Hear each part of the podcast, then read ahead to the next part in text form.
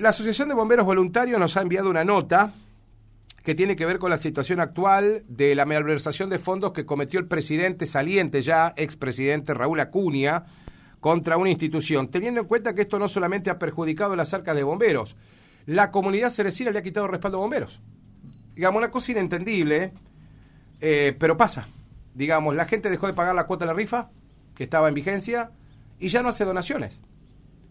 digamos, la, ¿cuánto, ¿cuánto le afecta a la institución que un personaje se haya robado los fondos que son de toda una institución, ¿no?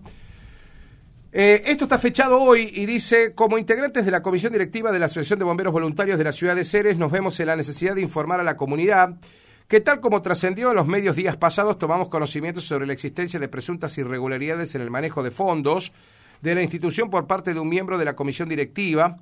que podrían ser constitutivas de faltas. Por ello se resolvió separarlo provisoriamente de su cargo e iniciar las actuaciones sumarias con la intervención del Ministerio Público de la Acusación, la Unidad Fiscal San Cristóbal.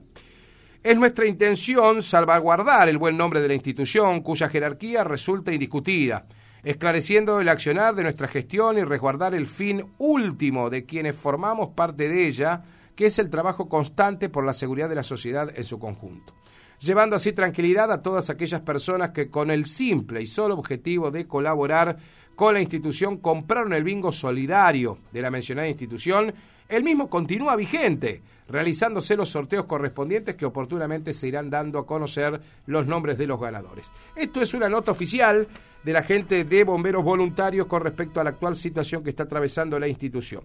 ¿Qué quiero decirles con esto? Que siempre hemos tenido mucha, eh, mucha afinidad como sociedad con bomberos voluntarios. Yo creo que en este momento no habría que sacarle el respaldo a bomberos porque la institución está por encima de las personas. Toda institución, bomberos va a seguir, eh, estemos nosotros en esta generación, nos vamos a ir de este mundo y va a seguir bomberos y va a venir otra gente que lo va a manejar y lo va a administrar y ojalá que lo haga de la mejor manera como lo hicieron por muchos años. Pero no por una persona tenemos que jugar a la institución.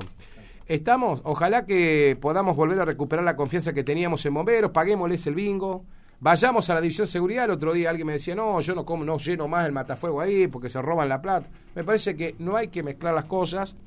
y ojalá que volvamos a recuperar la confianza que teníamos en bomberos voluntarios. Este comunicado, repito, es un comunicado oficial de la institución de bomberos voluntarios con respecto al pago del bingo